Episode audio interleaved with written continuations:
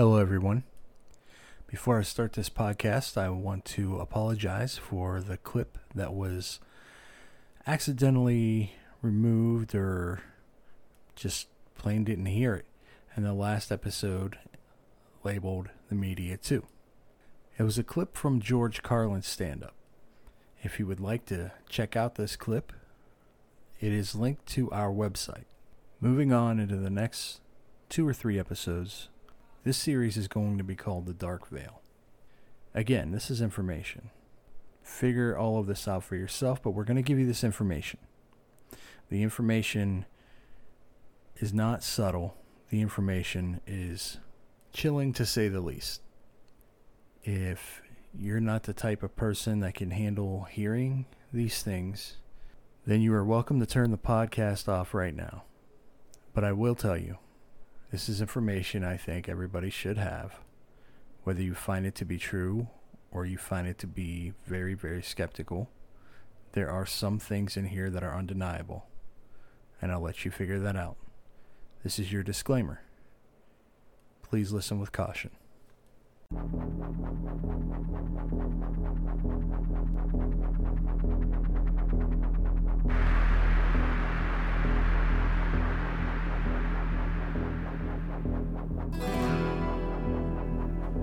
Welcome to the machine, everybody. I am your host, Mario Parrish, with my co host, Lee Wilson. Journey with us into conspiracy theories and the unexplained. All right, everybody, if you're uh, still listening, you decided to take the red pill. Uh, pill. Um, for this episode, which we're calling the Dark Veil, Dark correct. Veil. Okay, Dark Veil. That's what we decided on. I'm trying to remember. What we're about to get into, we want to make sure everybody understands that none of this is something we're claiming to be fact. Um, we can't promote this podcast on Facebook anymore because they're saying what we're trying to promote is something that's not fact. Well, again, we're not claiming it's fact. We're saying it's information. That's one of the things. Um, you know, we're unbiased. We don't have. Uh, we don't have an agenda. There's there's no reason we're pushing anybody to think certain ways. But all we're doing is we're giving you information that we've come across that we think um, has some truth to it, undeniable. You know, when we're looking at these things and you and I are talking to each other, we feel that there's too much to be coincidence here. Well, yeah, there's a lot of corroborating information from different sources. You get something from Facebook, and then the same information pops up somewhere else. It pops up on YouTube, or it pops up on somebody's feed, or or someone shows a video of, "Hey, pay attention, Hollywood is about to get you know torn down from the inside out," and what we have to be careful of is we want to make sure that we are not making uh, accusations. We're not condemning anybody. Uh, it, it's it's unfair to. Yeah, we want to make sure that everybody is proven innocent until guilty. So some of the people that we bring up is just information that we came across. Uh, some of this information is so disturbing when we come across it. I sometimes talk to you, Mario, and say, "Man, did you hear about this? Did you hear about that?" And it it's so bad. Some of the stuff we're going to get into, it's hard for the mind to accept it. Right. It's easier to say there's nothing there because it's such a horrific thing. Well, you want to say that there's nothing there. Well, sure.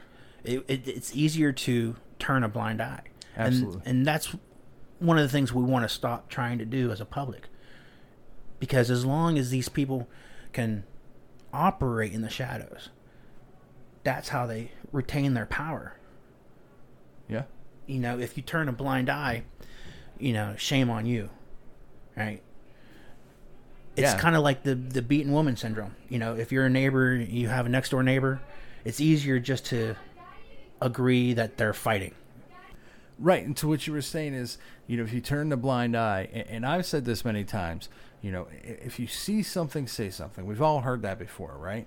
Uh, people get scared, people get worried, you know, they worry about their safety as well. However, the way I see it is, and this is my opinion, if you were there, you didn't do anything, you didn't try to do anything, you're just as guilty. Yeah. Uh, yeah, absolutely. You know, uh, again, referencing the battered woman syndrome, it, people end up not calling in domestic violence because they just don't want to get involved. And that, that's anag- analogous to what we're talking about here.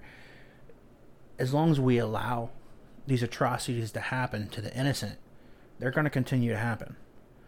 It's Right. easier just to not pay attention to that, and and that's that's what we tr- want to try to illuminate. We want to try to figure out if this knowledge that we're coming across is is true or not.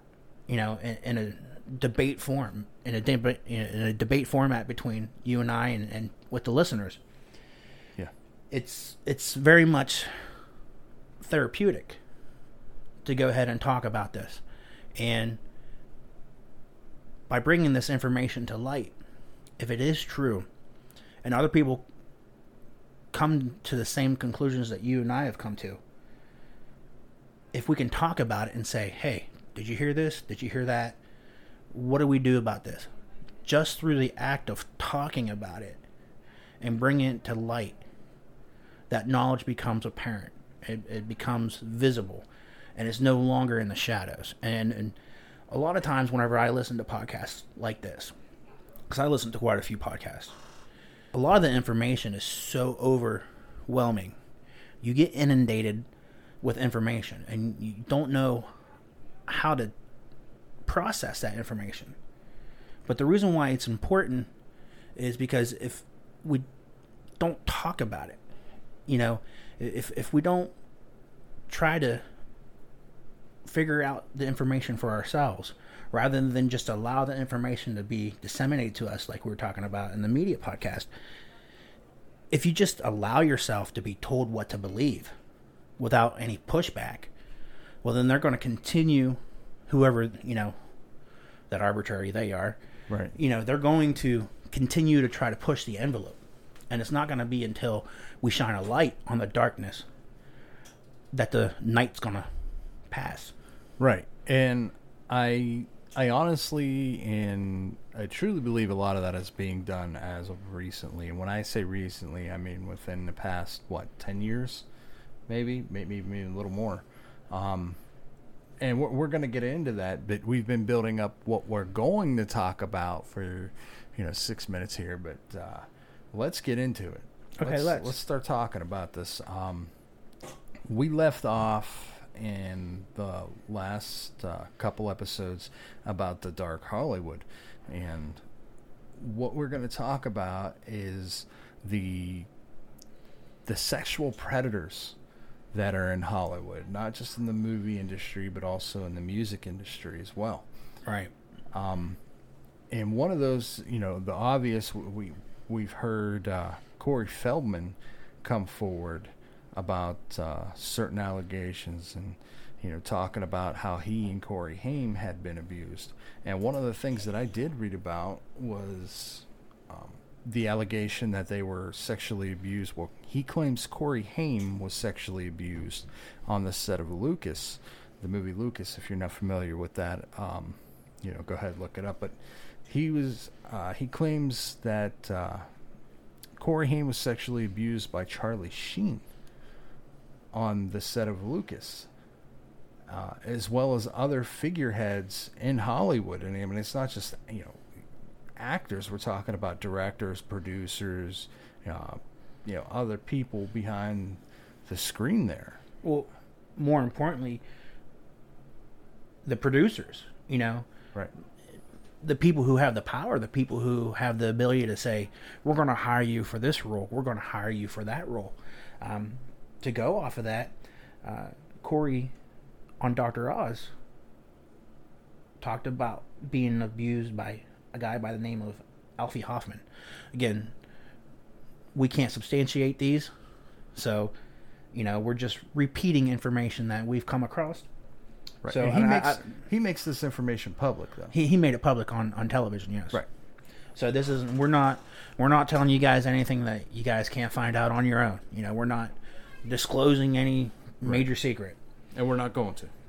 No, I don't know if we have super major secrets where we're the only ones that have that information in our hands. We're not that important, I guess. no, no. even, even if we were, they wouldn't be dark secrets. Well, if I They had wouldn't be secrets at all, really. no, if I if I had information like that, I would get it out there as soon as possible. I, at least I would hope to believe that I had the had the courage to do that.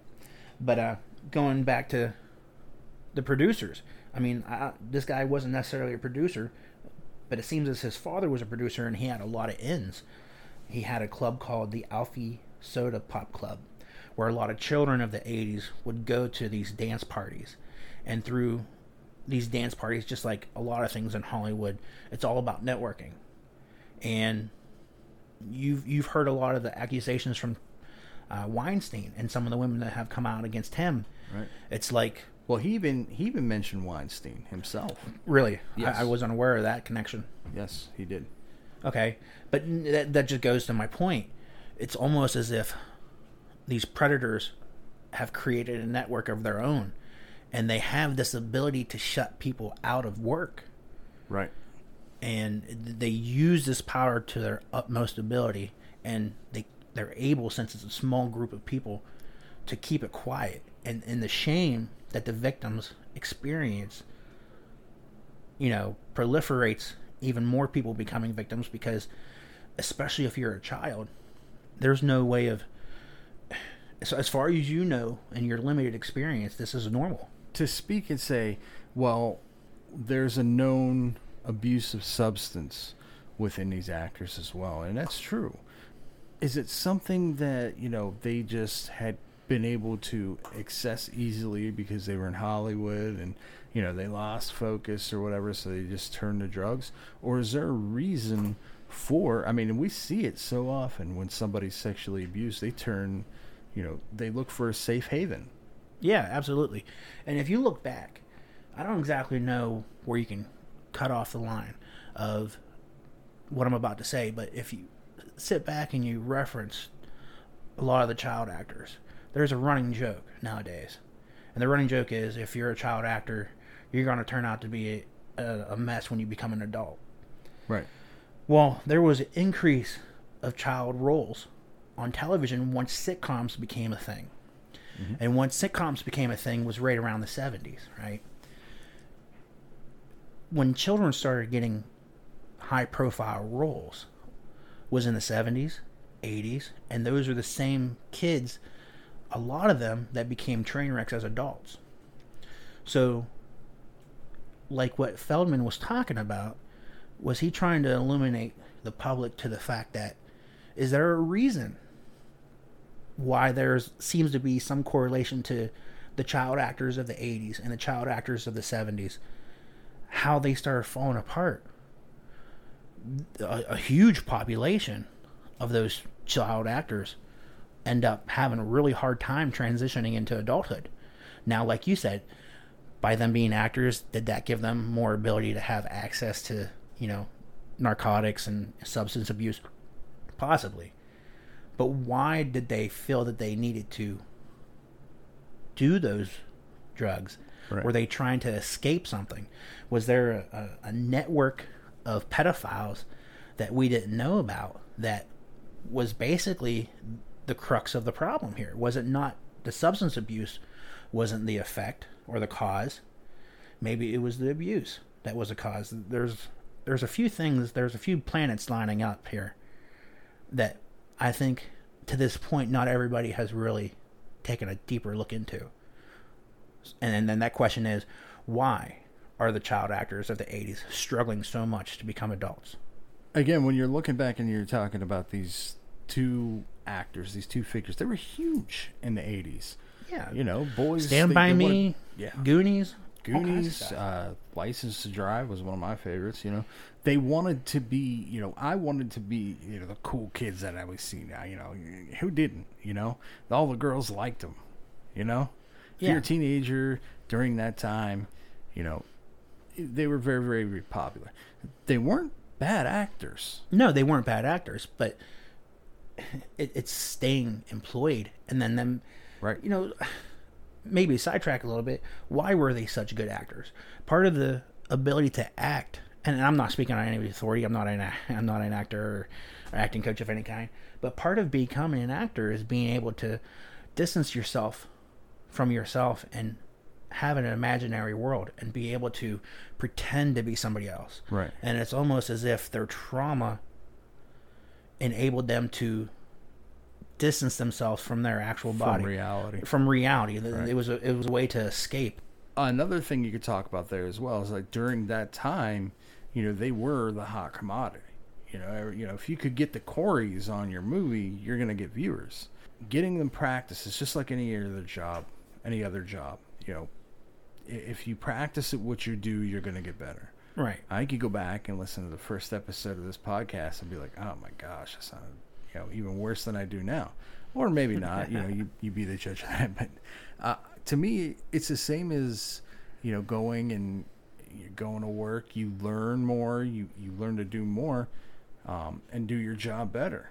So they were continuously getting you know more and more work. But the older they got, the more they started to fall off. They started to fall from favor because they weren't in that demographic. Right. And to that point, though, and I'll reference another child actor here, um, Elijah Wood. He did not fall off, and he even makes a comment. Um, he, he made a comment which was posted online about Dark Hollywood. And to his point, he was very well protected by his his mother. You know, whenever parties or anything like that going on, he wasn't allowed to go. Um, you know, as as much as a, an adolescent teen would want to or preteen would want to, he wasn't allowed. You know, for whatever reason, maybe his mother was, you know, she saw something else going on, but he, you can see the different type of actor he is also and he's continued to be you know in, in certain roles you know even even today Right. so he didn't really fall from grace like a lot of these other child actors eh, eh, that are coming forward with these allegations now another question is are they coming forward with allegations because they fell from grace Maybe. I mean, uh, there's no way of knowing, right? There's really no way of knowing from the outside looking in. But what does seem to be true is those who do come out with stories, it seems as though they have the same trajectory. Like you're talking about with Elijah Wood. His trajectory was a little bit different. right He and it, and it seems as though what these guys are claiming, and again, all we can really go off of are their claims. And the point I think would be important to make here is the fact that we're focusing on, on Corey Feldman because he's a well known actor and he was one of the most vocal still. uh, still vocal actors of that time of that period. And he's showed a lot of courage by coming out and, and fingerprinting some of these people Well, he's making claims now. Uh, most recently, just this year, he's making claims that there are threats on his life for coming out. So he just released a documentary, didn't he? he did I, i'm not exactly sure i have not seen it So he's making claims that there's threat there there are threats on his life, and one of the one of the things he wanted to do was raise funds to come out, and that was one of the things they questioned. They said, "Well, are you just doing this for money since you're not getting work now?" He says, "No, I need it for my own protection. You have no idea the reaches of what you know, how far this goes because you know and, and we're about to get into that as well. It doesn't just stay in hollywood. No. It, it seems to follow anybody who has elite power. It seems to follow people in positions of power. Any anytime you get a pyramid structure of power. It seems the very top of that pyramid has the ability to basically do whatever they want. And once they get that stranglehold of power um, they there's there's a common thread it seems like they get bored with the money. Because it, it it seems like there's too many people in those positions that they tend to become rotten if you look into them any further than just the surface value. Right. And Okay, and so to elaborate a little bit more on, on my point, what I'm trying to say here is this. We're not trying to base our entire discussion off of one person. We're going to elaborate a little bit more. But what's important is to realize let's just, for instance, take Corey's statements as absolute fact, which at this point we can't, to be fair. But Right. let's just assume it's absolute fact. Then that immediately defines it as a not a conspiracy, but actual truth. And Corey becomes the canary in the coal mine. And to think that if it happened once, how many times did it happen? Is it still going on? And that that's why it's important for us to have discussions like this when allegations like this come up. And I think too often the media doesn't spend enough time on it. It's on a Dr. Oz show for, for one episode and then people move on. Right, and I think one of the reasons why that is is because you know the Coreys or you know the the lone Corey now, he was such a public figure, you know that people do look at him and say, okay, what's your story? But I think one of the things that get mixed up in all this is that he was an actor and he doesn't. Uh, they're looked at as just falling out of the scene and nothing more than that. It's But- easier to look at them as drug addicts and Right. and entitled rich kids Right. that didn't work hard for their money just because they were more successful than the average man. But what we don't take into consideration is if there's a little bit of truth and validity to these accusations, then why were they paid so well? Was it also hush money? Right, and on top of that, you know, to add to that, as a person, as you know, as as a human with morals and, and a conscience, when do we not look at allegations with zero validity? You know what I mean? At some point, you got to look at it and say, okay, well, here comes this this child actor who is claiming he was sexually abused, which eh, you talk to anybody who was sexually abused, that's not easy. That's not an easy thing No, for somebody not. to do. No, it's not. And that's why I said it was so courageous on his part to even come out. And to think that he would want to subject himself if he was trying to falsify that narrative. His story is so analogous to all the others all the other actors of the time and if you're looking for a reason psychologically if you're looking for a reason and he comes out with this story why all the actors child actors had such a hard time during that period. It makes sense that maybe there was some victimization, not just with him, but some of the other actors. If a 15 year old down the street were to go to, you know, the proper authorities today and say, hey, listen, you know, I'm being molested or I was raped or something like that, you wouldn't turn them away. No, we would take it as a serious allegation. So, Right. to your point, why would we take Corey's word and, and say, oh no, you're lying? Exactly. W- Why? Exactly. Well, why the double standard? Exactly. And so coming out of that and, and going a little further because he, even mentions you have no idea how far this goes. It's it's more than what he could talk about because if what he's saying is true, he's truly in fear for his life. He's claiming that he's getting death threats now. Um, his family's getting death threats. That there there are certain types of power that enable these things to happen because these things don't just happen No, no. I mean, if if again the allegations are true, they have to happen in a vacuum, and and the question is who's in control of that vacuum. Right? There's going Right. to be a small group of people, because any large mass group of people, information like this would get out a lot earlier. So that small group of people, the question becomes, who are they? Are they producers? Are they directors? Are they casting agents? Why why do they feel that they have the right to sexually abuse these children? Do they have a sense of some higher power? Is it it almost starts to lead itself into the idea of it has tendencies of a cult. And to that point, when he when he's speaking and he says, "You, you have no idea how far this goes," and I watched um, a segment with- a segment with him on, and he, he said that, and he said it with such such demeanor as fear had just washed over him, but he felt at the same time you could see a sense of relief.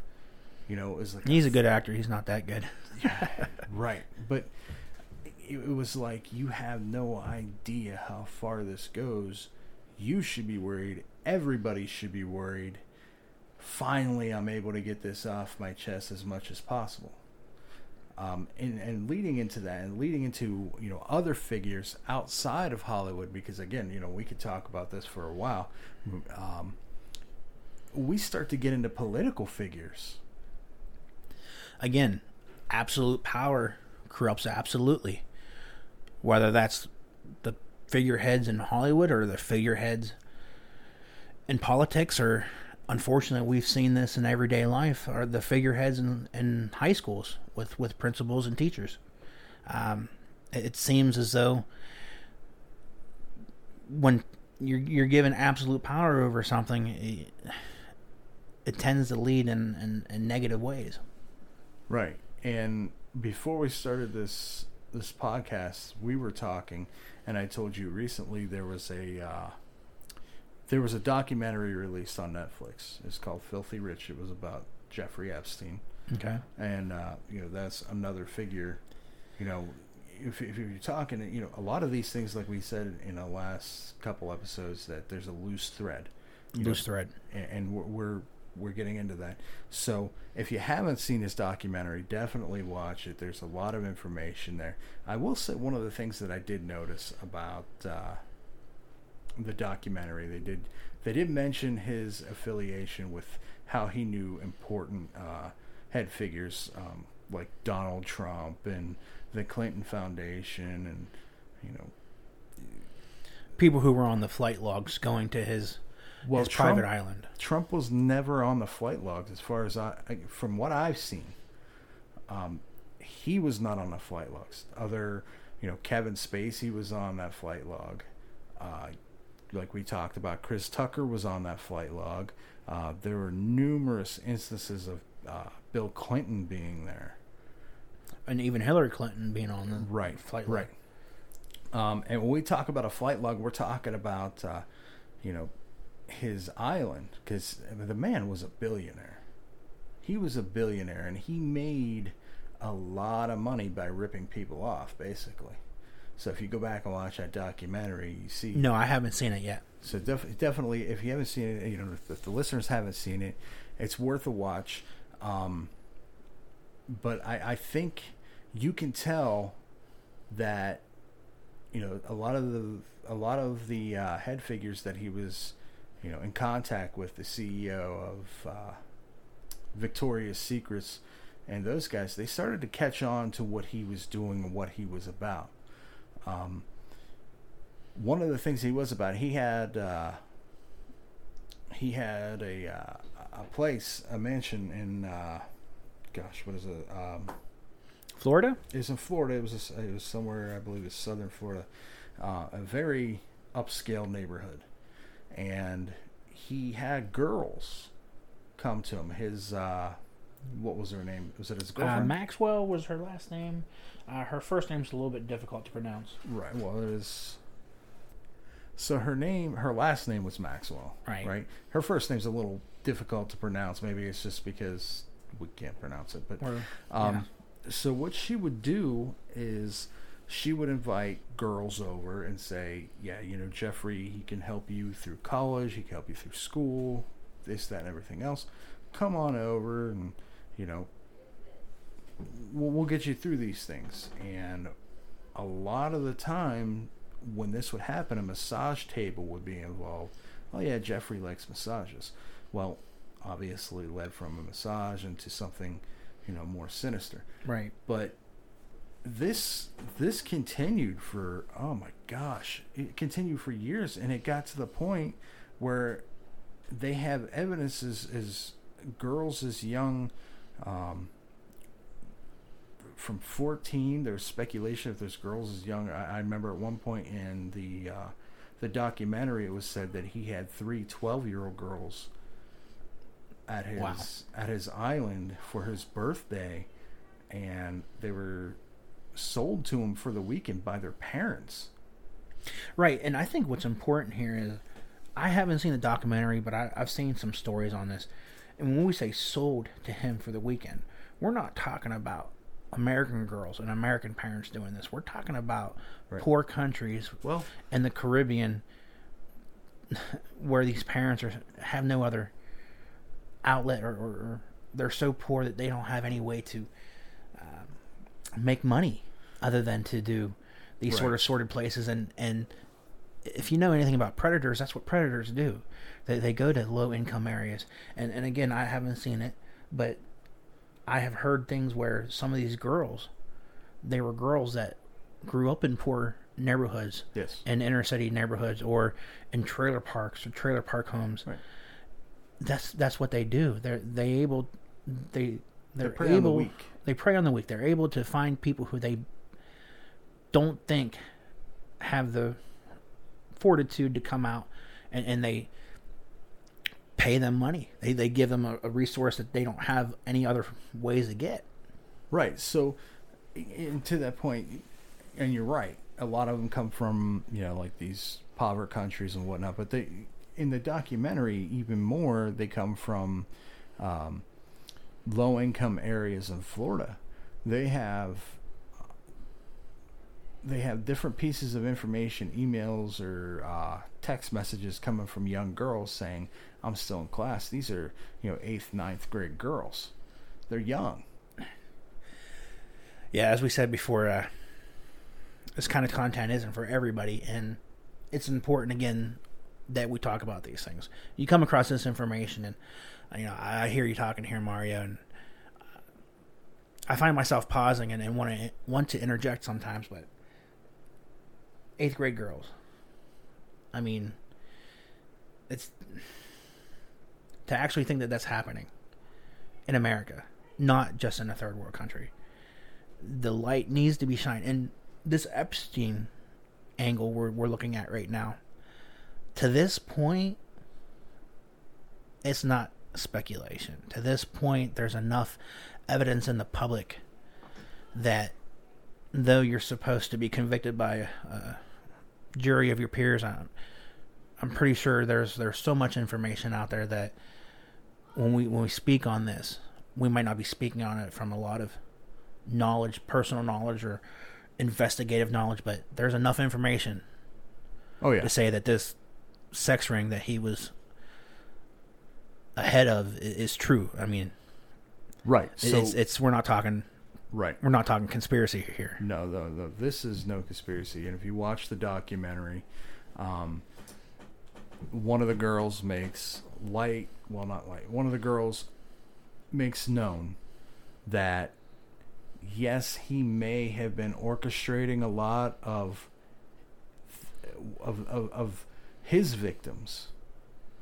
Now I'm going to say that. I'm going to say his victims because we're going to be talking about other people who were just as guilty, uh, and maybe even far worse.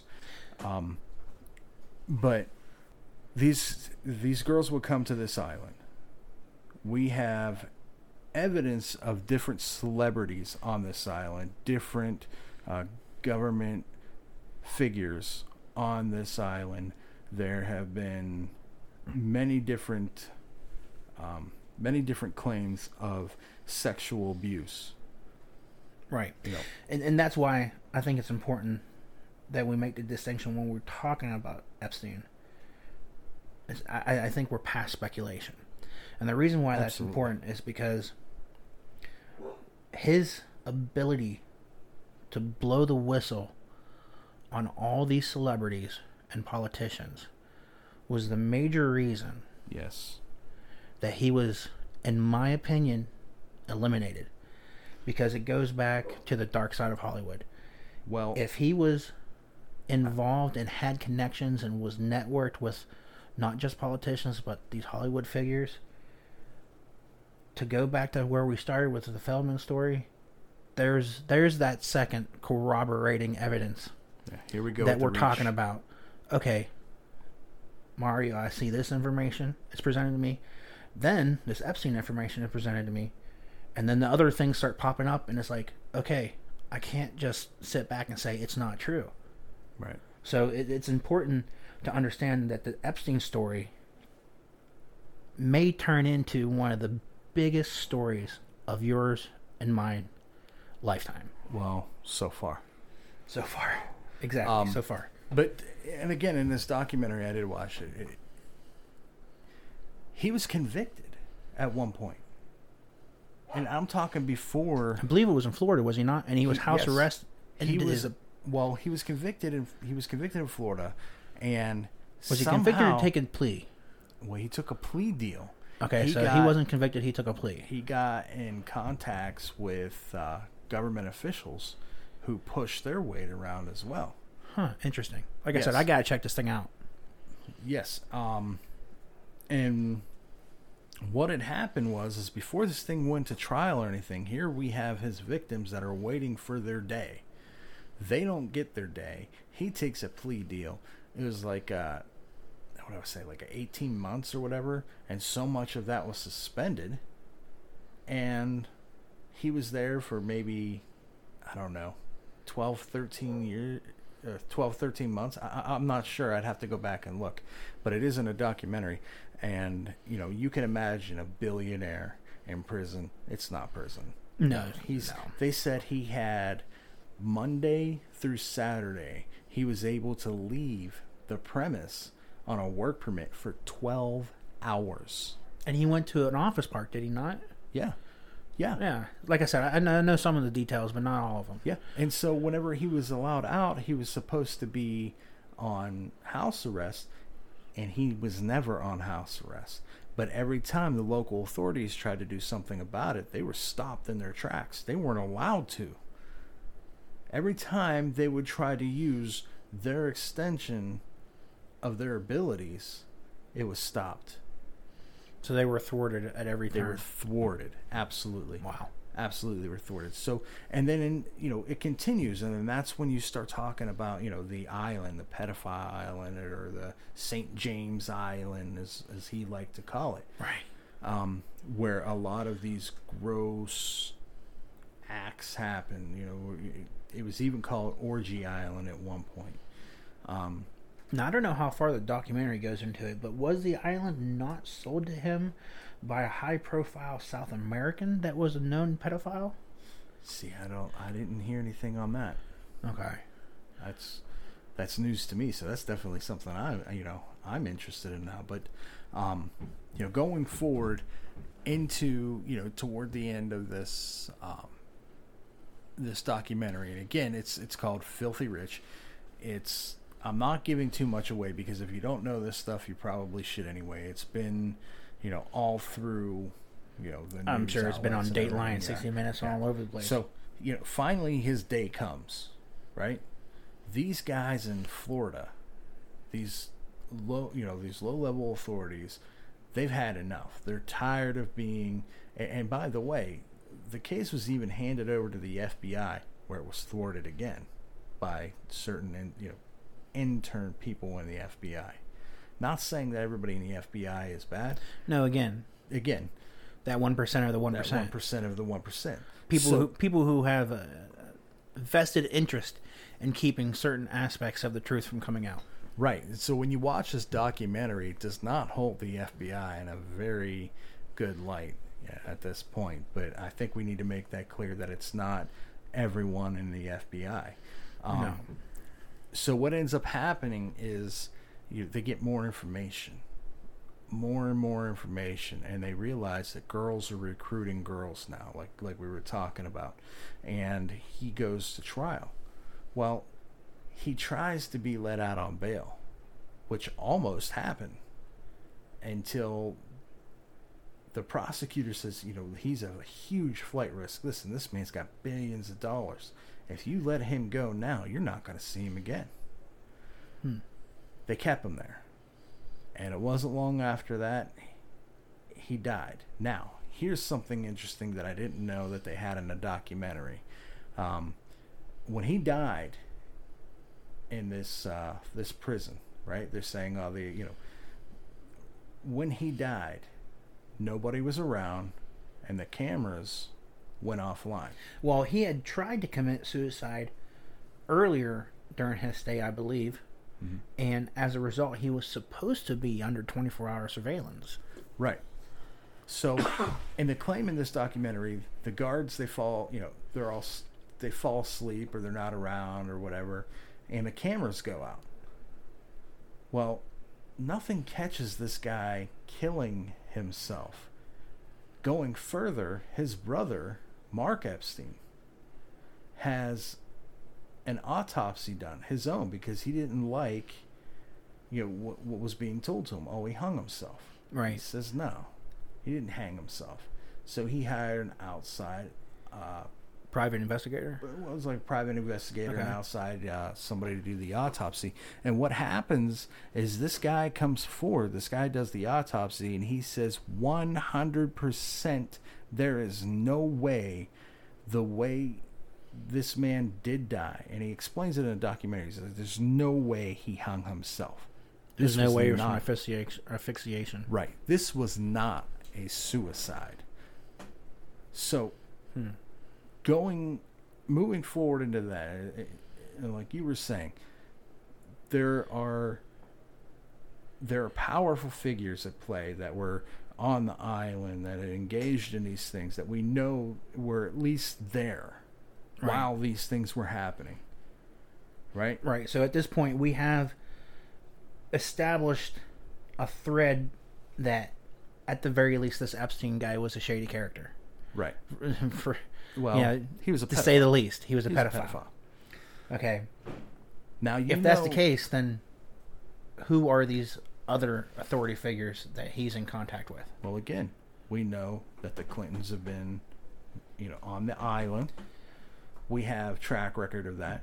We have track record of certain celebrities. We have track record record of Harvey Weinstein being on the island. Was Prince well. Andrew also on there? Prince Andrew, yes, of the royal He- family? He was on the island. There's a girl on the documentary who directly makes claim of Prince Andrew. Um, as to which you know they they ask him about it later on, and you know he says I was never on the island. Well, a, a picture had surfaced with him and his arm around this girl on the island. And the woman says, "Well, how do you explain this picture that surfaced?" He says, "Well, I can't." And that was just it. Like that was just it. It was like, "Oh, okay. Well, you know what? You got me. I can't. Now what?" Seems like Royal and Mario. If you if you didn't piss off Facebook before, we just pissed off the royal family. So Well, I really don't care who I piss off. So I'm good at pissing people off. It's it's it's it's a forte of mine. I it's a talent. it's it's it's a talent I hold with with much pride because if I feel that something is non-just, sure I'll speak on it. I don't care, and I don't care who I piss off. That's just who I am.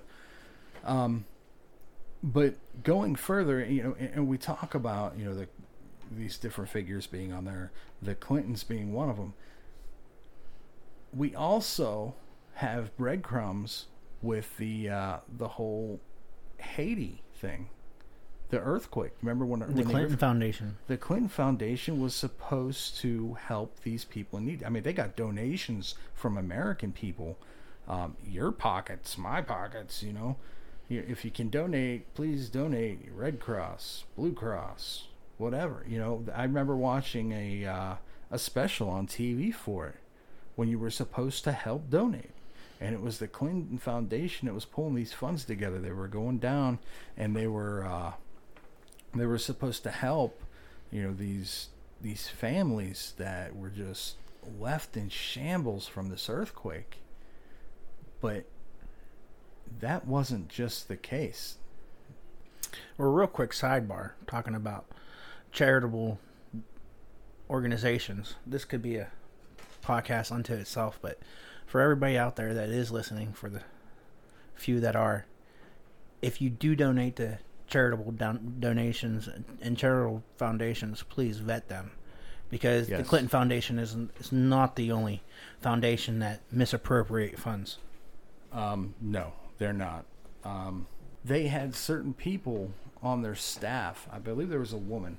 I'm trying to remember what her name was, but there was a woman who was uh, directly in works with the Clinton Foundation during the Haiti Relief Project, and she was busted trafficking children out of Haiti. Um, and the claim was she was doing it because they had been adopted. Well, they found out that that wasn't the case. They found out that she was trafficking these children out of Haiti. So I, I, I'm unaware of this angle. So what you're telling me is somebody in the Clinton Foundation Yes. was caught red-handed Yes. pulling children out of Haiti, Yes. claiming that they were adopted, Yes. but she was found to be using these children For as hu- human human trafficking. Yes. Okay, so this woman's name, um, Laura Silsby, is her name. Laura Gaylor Silsby. And she was found during this time. She was part of a refuge. It was the uh, um, American Baptist Missionaries Refuge. Uh, New Life Children's Refuge, I believe it was the case was called. And she was busted. She was caught trying to smuggle 33 children she claimed were up for adoption. She made it seem like she was taking them to uh, you know a safe place, which was just the opposite. She just stole them. But she was caught taking these children and they were returned to her. Um, So this Laura Silsby character, I, I've heard some grumblings about her connection. Now she was, from what I understand, a really close friend of the Clintons. Correct? right. Okay. And what's also interesting about her is didn't she get fired once she once she, she came back stateside, she got in charge of a company called Alert Sense. She was a VP of marketing. Well, I know I, I don't know if it was before or after, but I know she has. Uh, you know, she was the vice president of marketing for a company called Alert Sense. Now Alert Sense, they have direct action with Amber Alert. And that's that's a pretty disturbing fact. Uh, it's not, So Alert Sense is a company that works hand in hand with Amber Alert. hand in hand. Wow. So she's a convicted person in another country, found guilty in another country of human trafficking. Yet when she comes back stateside, she has close ties and works closely with the Amber Alert system. Right. And on top of that, she the Clinton Foundation when she's busted, the Clinton Foundation pays for an attorney for her. Uh, now this attorney, Jorge Puglia, um, who was later convicted of being involved with a child sex ring himself. So wait, so you're telling me the Clintons hired a known pedophile Yes. to represent a sus- suspected pedophile? Yes. and and people I, I hope you understand what's going on here it, th- this is why i say it, sometimes it's not just breadcrumbs i mean let's call a spade a spade Right. uh, you know this is some new information coming to me I, I knew loosely some of this information but so this came from the epstein some of this came from the epstein Well, Jorge was known to be uh, in direct action, you know, and acting with uh, Jeffrey Epstein as well as. as, Uh, so all these people are in the same circle oh yeah. Yes. Th- this this is why this subject matter is so disturbing. This is why when attacking these subjects and learning about this information firsthand it's upsetting. It's like okay, well I don't want to believe that. that that's not true. I, I don't want to believe this. That's not true. But all this information corroborates itself. So anytime you start looking into this, this is really like looking into the rabbit hole. It's it, it's hard to bring your thoughts together and, and sort of come to grips with with Right. the reality of what's going on here. Right, and, and again, you know, it's it's like you said, the breadcrumbs. We're leaving the breadcrumbs. This, these are all things you can research yourself. Actually, these are all things we want you to research yourself because this isn't something we're not the news media. We don't want to tell you what to think. We want to tell you this is what we're seeing. Check it out for yourself. Um, and, and what had happened uh, going back to Haiti after you know this scandal with Laura happened, uh, another company comes in by the name of Oxfam, and this company, you know, they make clothes. They're supposed to be, you know, providing. Now, Oxfam, wait a minute. I don't I don't mean to cut you off, but real quick, Oxfam, I'm familiar partially with that. That's something that came out with the WikiLeaks Right. information and, Right. and, and the emails that Clinton tried to get rid of prior to the election. Right. See, and that's All another. right, thing. Mario, you this is And this is getting thing. to be too much for me, man. This is crazy. So, so when we hear about we hear about the emails, when everybody hears about the Clinton emails. Now, make no mistake about this. If this type of uh, evidence was put toward anyone else who doesn't have this type of power, they're going to prison. Um, And this is what a lot of what Trump was referencing. Right. If, if I was in charge, you'd be in jail. you'd be in prison. And during the debates that they had during that election Oh, he year. made it very, very clear. Um, and one of the things while I was watching the election at that time, and I didn't know, well, who did? You know, who knew about all these things right away? Well, the people in the know, People in the the know. people, the elite, Right. you know, and, and you know, Trump's part of that ring as, as of elite. You know, he had enough information and enough connections Yeah. to to know what was going on. yeah. And I think he still does. I think he still knows more info. You know, obviously, you know, he has more information. Um, you know, but there are certain ways you've got to go about these things. Well, exactly. This goes back to releasing too much information and, and just Right. the, the public being so over inundated with information and not being able to absorb it and, and, and pick it apart and kind of understand what they're seeing or understand what they're hearing, almost like being hidden in plain sight. Right. So these emails, you know, were catching. They were leaked to WikiLeaks between staff members of Oxfam and uh, The, good Clinton- people.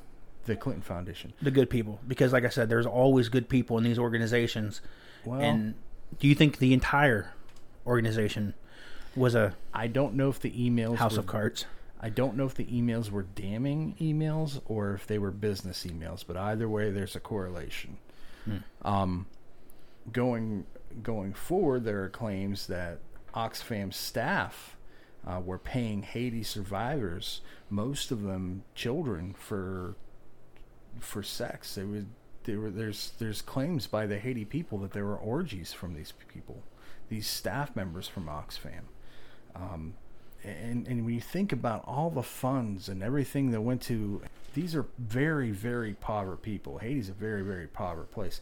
So what type of you know power hold do they have? What, what strings can they pull? By the end of all of this um, what i'm reading it says red cross raised half a billion dollars for the haiti relief fund and the only thing that came out of it was a few homes were built.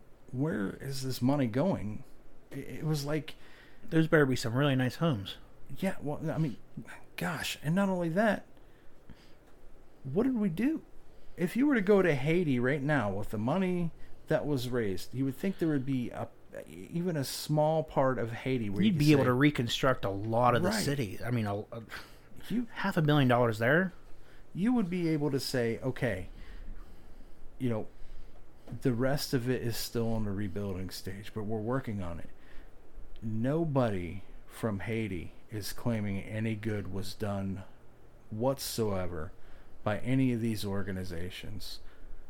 It's and horrific. again, again, this is why we're talking about this. Why this information is important. Again, I I want to try to bring this down to the most common denominator when we're talking about this information. Why is it important for us? It's important because that money was donated by everyday people to the Clinton organization, and that money was appropriated for sex acts. That's why it's important with children. with I- children. It- it- it- not saying it was just children. You know, I'm sure there were women involved and whatnot, but but children. I mean, when I think about that, and I think to me, I I'm a 38 year old man, right?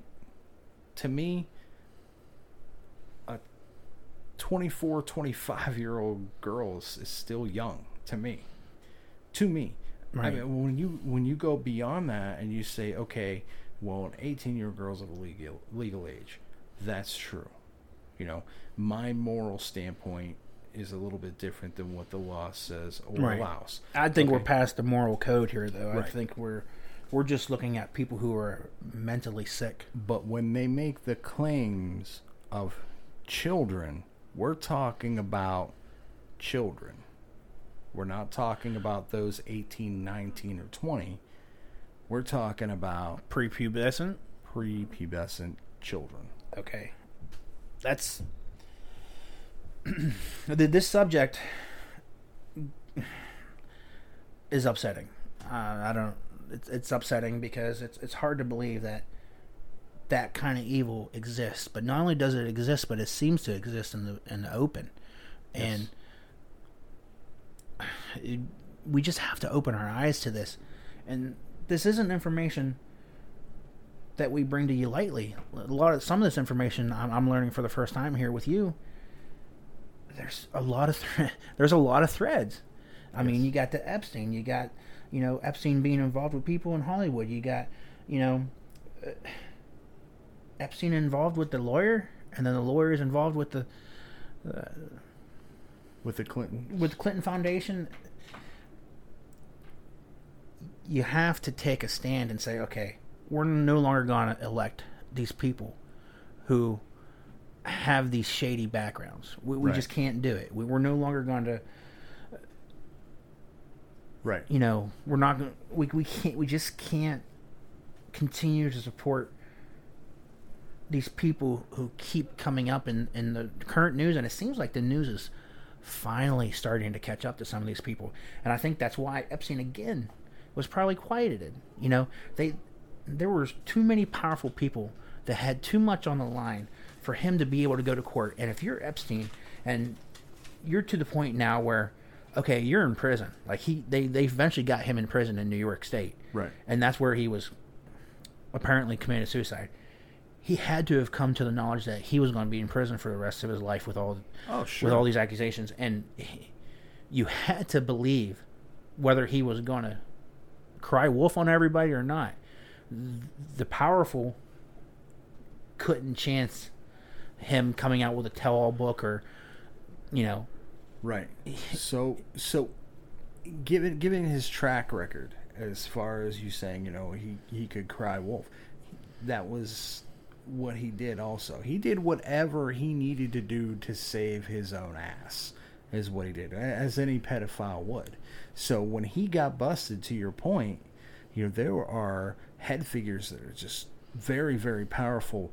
That the information that he had was so damning it could never they would not ever allow it to escape. And I, i've said it to many people and i've talked to a lot of people about this. And you know um, i've looked into different things and seen different reports. And the epstein thing is the tip of the iceberg. I don't think people realize that. I think when people see this on tv they go oh they got the guy. This is an isolated incident. yeah. But It's and that's why we're trying to give you guys these crumbs. Hey, listen, it doesn't end with one one act or one person. It doesn't end with Corey Feldman. It doesn't end with Epstein. It doesn't end with these WikiLeaks. It doesn't. And uh, uh, referencing the WikiLeaks, I mean, they had other other people referenced in WikiLeaks um, along the lines of John Podesta and Anthony Weiner. Um, Yeah. And that, that could take us into a, a whole nother fork in this conversation. which we're going to. I mean, we we still got a little bit of time here, but you know, going into the next episode, here's what I'd like to do. I'd like to start talking about uh, the Podesta files. You know, the guy's still a free man. Okay, as far as I know, he hasn't been tried. The reason why that is is because within those emails there are codes. You can't prove what these codes are. Um, there are allegations, there are speculations surrounding it, sure. But that's all it is. And again, when you're talking about, you know, a voice against a very big power figure like Podesta, who we know was, uh, you know, he worked directly with the uh, the Obama administration. And is a good. Well, friend. he was in their cabinet, was right, he not? He was yeah. in their cabinet. He he he was a good friend to the Clinton Foundation as well. So there there are there are many different there are many different ties to that, and and that's you know we're going to need more time to get into that, which we will do in the second part of this episode. Um, but going going forward with everything we just talked about, I don't I don't want people to think, you know, well, you know, that's unfortunate that it happened to, you know, the children of Haiti and, you know, some of these children of impoverished countries, you know, but, you know, that's not necessarily happening here. You're wrong. You're wrong because it is happening here. Sex trafficking is happening here. And if you don't think a lot of these sons, daughters, you know, younger children or teenagers, if you don't think they're finding their way um, into the the flow of these higher end sex trafficking uh, rings, like we're talking about, you're sadly mistaken. There's a, there's a lot of evidence out there that has been coming here. I would say what the last two or three years. There's a lot of breadcrumbs, and some of those breadcrumbs we're going to elaborate on again in, in another in the next podcast. To to that point, also That that's live- even more disturbing than just a pedophile ring. Oh yeah, we're leading you there. We're leading you there. We're listeners. We're leading you there. So definitely, if you're listening to this podcast, don't go away. It's it's going to go deeper. And if you think this is disgusting, sex rings is the least of some of the information that's out there and that we've come across.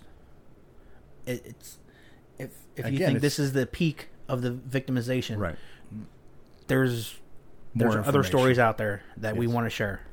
Um, yes, there's a lot more, a lot more information that people need to be aware of. Um, we're in Ohio. I'm not going to say exactly where we're at, but we're in Ohio. Ohio is one of the leading states for sex trafficking, if not the leading state. I believe I read a statistic where Ohio was the the leading state for sex trafficking. That's interesting. I would think it was more of a border state like Texas or Arizona or New Mexico. Right, you would think, but I think Ohio. I'd have to look again because it's been a little while, but Ohio is very big in sex trafficking. Um, New York, obviously, higher population. You know, border state. Well, not border state, but you know, it- it's got A large population. A it's large dense population. population, so you yeah. and, and and you know port ships come in and out of there as well. Um, and again, you know, this isn't something that's you know the reaches are just here in the United States. You know, these reaches go beyond the United States. I mean, a pedophile in the United States is also a pedophile in England. You know, right. It's- you just move the operation. and just like anything else, you got to follow the money, and there's a lot of money Yes. in human trafficking. Uh, Yes, and unfortunately, there's, there's a lot of victimization and- and a lot of sadness in it as well. and there's there's a lot of money w- within this, and we're not just talking, uh, you know, we're talking about like the George Soros, you know, who backs and funds you know, different organizations. He funded NAMBLA, like the man funded NAMBLA. If you don't know what who that is, am I saying that right? Is it NAMBLA? I'm not exactly sure if you're pronouncing it right. Is it an acronym? Yes. Um, uh, it was a North, yeah, North American Man Boy Love oh, association. Oh crap! I Yes. did not. You were George- George. you were going to send me down down that rabbit hole. George Soros, who has been known to fund many Democratic parties as well. I mean, this is guy. You want to talk about the elite? We're talking about the one percent of the one percent now. He and we're going back into political ties. and we're going back into political ties. Wow. But he he funded NAMBLA, an organization whose slogan is "Sex before eight, before it's too late." What kind of organization? It's a real organization. It's still running, and it's funded by a political figure, not a heavy political figure, but more of a, a financial A backer. donator or backer, Right. yeah. And we, we talk about these 1% of the 1%.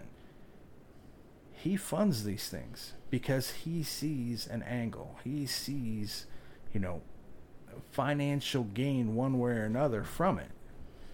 If Wow. there's money to be made, we'll make it. We don't care who it hurts. And we talk about, uh, you know, we can go back in history with the Rothschilds who, um, you know, funded wars or, you know, the Rockefellers, right? Right. All, all, all those, all them elite families that seem to, when when coming across some of these conspiracy theories, it seems they always have a financial gain in these crises. Right. There are ties. Yeah, I mean, again, don't let a good crisis go to waste. Right, In, Exactly. in times of, of chaos, the most money can be made. Absolutely. Absolutely. They do it off the misery of uh, others. So, you know, like you were saying, the bored get even more bored. That's when things get Dark. very dark. Dark to the point where it's almost unbelievable. yeah, it's they're testing their ability to push the envelope, which is why we, as a community, need to start talking about this. Yeah. We need to start talking about these issues. Not to say, again, with some of this content, we have, you know, the last word saying it's all true. But remember, it doesn't matter if it's not all true. If only one event Right. is true, then it's too much because behind every event are multiple victims. Right. And to that point, we can talk about, you know, one thing we know for a fact, and I'll say fact, that is true is the Epstein story.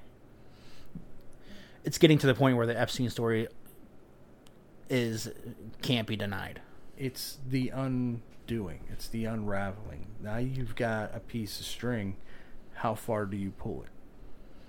Well, I I would hope that we can get to the bottom of it so we have no more victims, but that that's still you know, that reality is still to come true. I mean, I don't Right. know.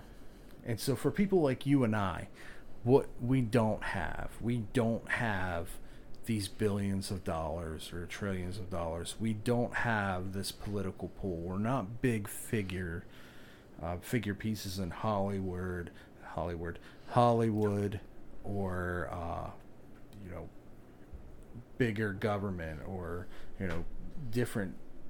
And again, you know, we're we're talking about what we know in the United States here, and possibly some in the UK, but there there are other figureheads in the UN, I'm sure, that have ties to this. But again, what can we do? Well, we're doing it. We're Start a conversation. information out. because part part of this really is if we allow this activity to stay in the shadows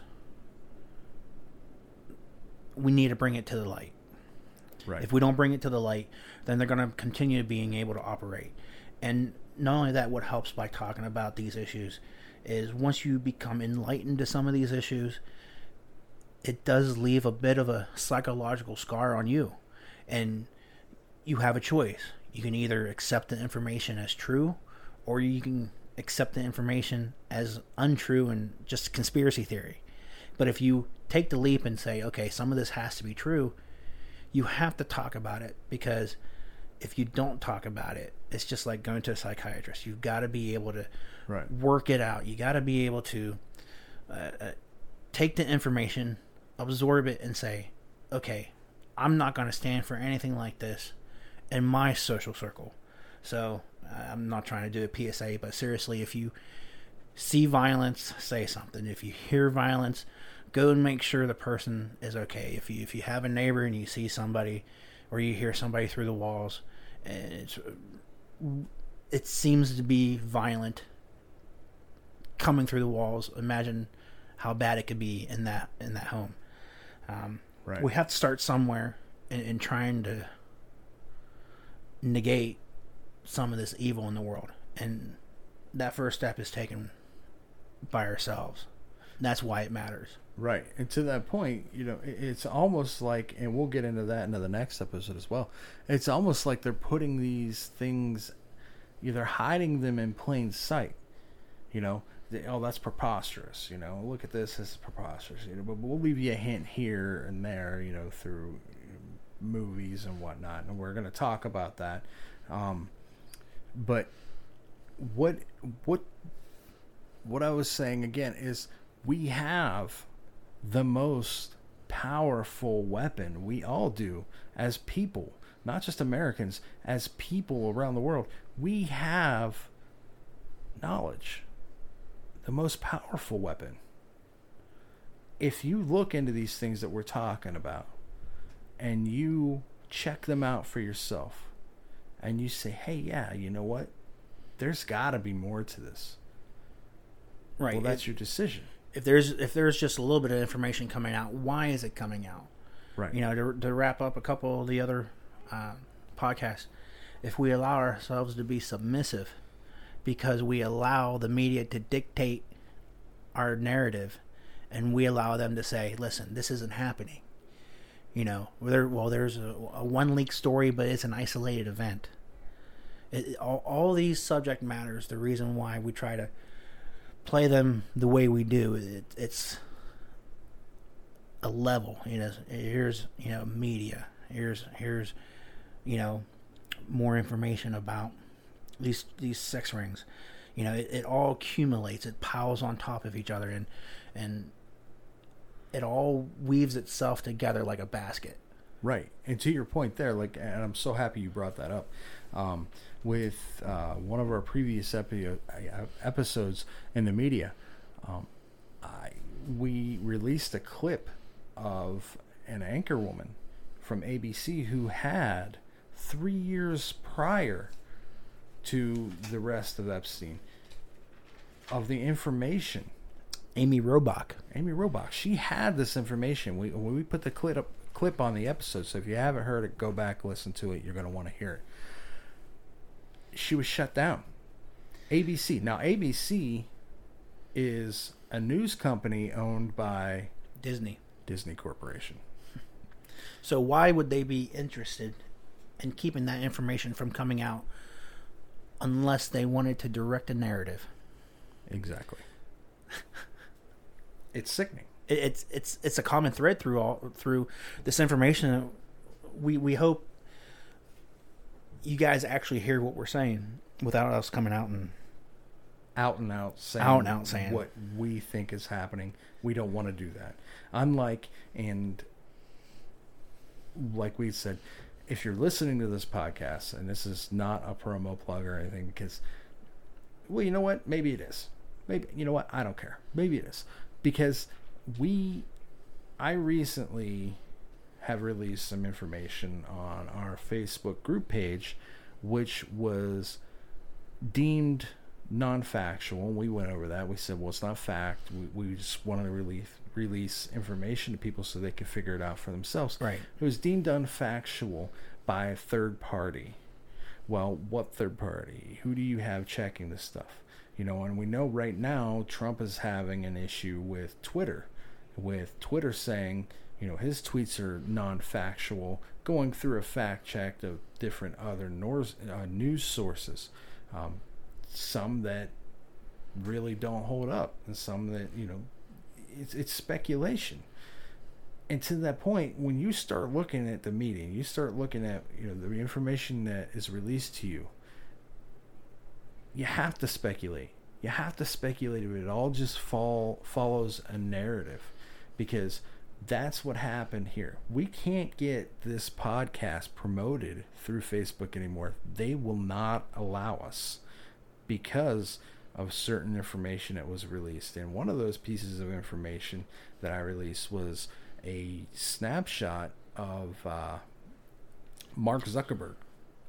It was a snapshot of Mark Zuckerberg, and if you go to our group page, you know he released or or they, they quote unquote Facebook people, they pulled certain YouTube videos that I had on there, which okay, you know I've done my best to, you know, try to keep the people informed who visit the group page, but I also posted a picture of Mark Zuckerberg on Epstein's uh, island, and he comments about, you know, adrenochrome.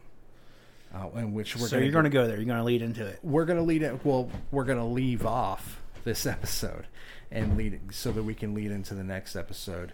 Um, you know, we'll get into Pizzagate in the next episode. Uh, the That's called a segue in the business, ladies and gentlemen. Yes. Um, so, and again, we can't get this information out if we're being thwarted.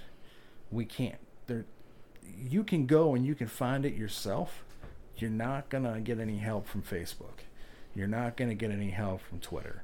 You're not gonna get any help through any major news outlets. Why? Because they're controlled. It's that simple. Right, and that's what we mean by we we hope by word of mouth you guys can help us out. If you like the podcast, reference it to somebody else, send a link, and get this information out. Get people talking. You know, ask questions. Ask us questions. Again, you know, we don't we don't claim to be the authority figures in any of these subject matters. What we claim is this information is unsettling, and when we came across it, we had to start asking friends. I asked Mario, "Man, did you? What's going on with this? You know, Yes. how do how do we not only digest this information, but if if any of it has even um, little bit of validity to it, how do we get this information out? Because I haven't heard it up until this point. So, how many other people haven't heard about it? Let's get the let's get the conversation going. Right. And that's what we're going to do going forward in this podcast. Uh, we're we're going to get into some, if you can imagine, even darker stuff. And again, it's information. And we're not saying there's fact to it. We're not saying, you know, maybe later on down the road we find out there is some truth to some of this stuff. But again, the information we're about to release to you, the listeners, it's just that. It's information look into it, you know, make up your own opinion on it. But as we've stated, or I have stated to Jeffro here, to me, there's too much there to be nothing there. Well, in this podcast alone, we've brought up about four or five names and three different, three or four different events that have magically woven themselves together, Right. coming from different variations. And when that happens, it doesn't happen because each one of them are isolated events. Right. Right. Absolutely. And again, we're gonna we're gonna end this podcast, um, but just another warning: it's gonna get darker. It, it's gonna get much much darker. Um, But it's start- information that is so pertinent to our to our sanity of consciousness. If, if if you want to be a conscious person, if you want to be a loving person, you need to be made aware of some of this information, and Right. Even if you listen to it and say, "Hey, this is bullshit," you heard it. Right. And and again, just hearing some of this information might motivate you to say either these guys are full of shit, I want to go and I want to prove them wrong. Well, if you get enough information, please post dig. it and, and we would love to see it. Or you're going to be motivated to say, listen, I, I believe these guys, and you're going to go out there and you're going to try to find information and again share it. Share it.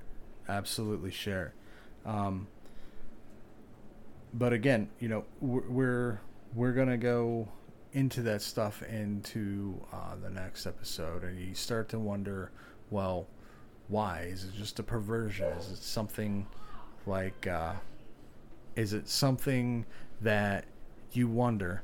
You know, what drives a person to do these horrible things? And one of the things that I find um,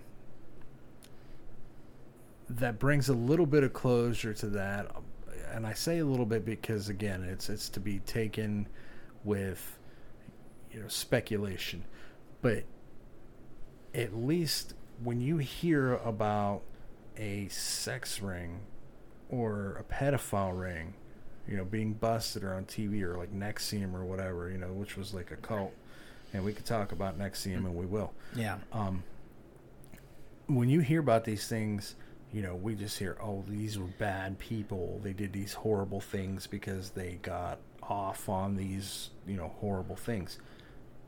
What if there's a deeper meaning to it?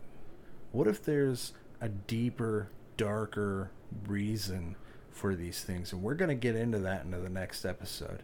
Um, but for now, I mean, try try to take this information, do your research, look into this stuff. Get again, get word of mouth, pass this around. Even if you don't believe it, just say, you know, hey, you know, these guys, these jokers, are talking about this stuff. You know, I looked into it a little bit. I don't believe it, but you know, again, it doesn't hurt for people to make up their own opinion, their own opinions, and that's what people are supposed to do. That's what we are supposed to do. Take a look at it. Do you find that there's so much evidence within this uh, that it actually holds validity? So that's the question. Right. Well, a regenerating or a reoccurring theme, I should say, excuse me, a reoccurring theme I like to leave everybody with, and it, it may be a, a common ending for me. But the one thing that everybody should ask and keep asking, and that's all I ask from anybody who listens to this, is why? Why? If, if, if you learn nothing else, keep asking why. Absolutely. It's your right to ask why. It's supposed to be human nature to ask why when we feel something is not right. One must think. The first question most children ask is what? Why? Why? Sure. From the mouth of babes. From the mouth of babes. Um, and on that note, we are going to end the podcast here. I hope everybody uh, they stay tuned. They listen to the continuing episode because, like I said, there is much more information. Um, but until then,